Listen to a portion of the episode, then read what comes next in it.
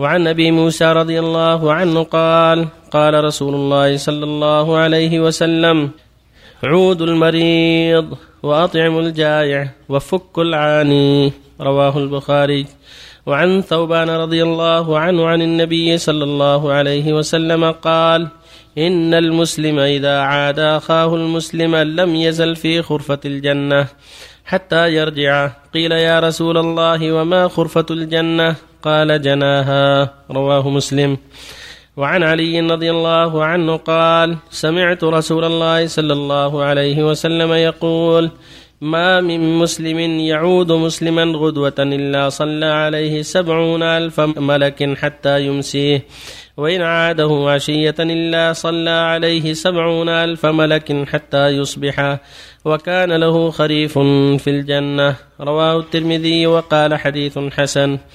وعن أنس رضي الله عنه قال: كان غلام يهودي يخدم النبي صلى الله عليه وسلم فمرض، فأتاه النبي صلى الله عليه وسلم يعوده، فقعد عند رأسه فقال له: أسلم. فنظر إلى أبيه وهو عنده فقال: أطع أبا القاسم. فأسلم. فخرج النبي صلى الله عليه وسلم وهو يقول: الحمد لله الذي أنقذه من النار. رواه البخاري.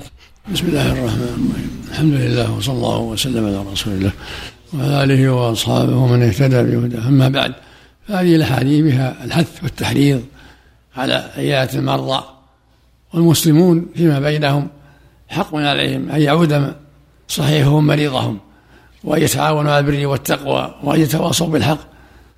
ولهذا قال صلى الله عليه وسلم: عودوا المريض وأطعموا الجائع وفكوا العاني، الأسير يعني.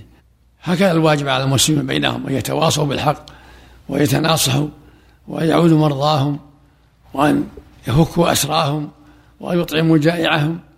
هكذا شرع الله جل وعلا لعباده، فينبغي المؤمن أن يعتني بهذا الأمر ويحرص عليه.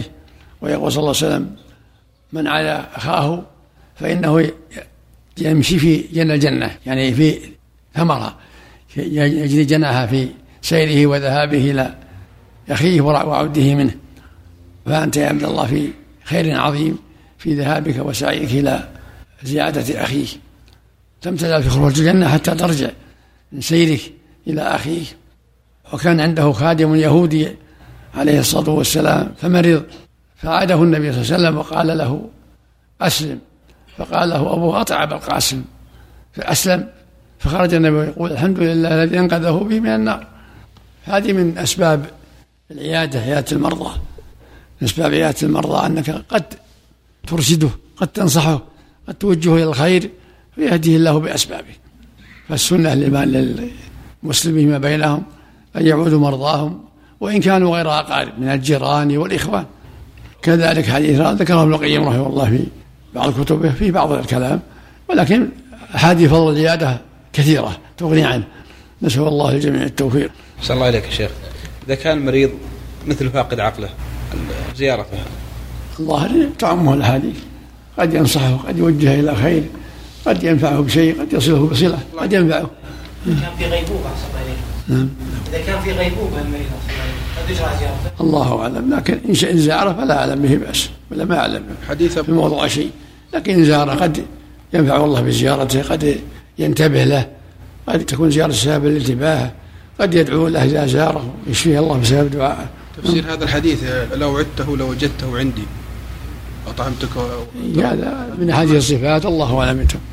الله أعلم بمراد ربه جل وعلا.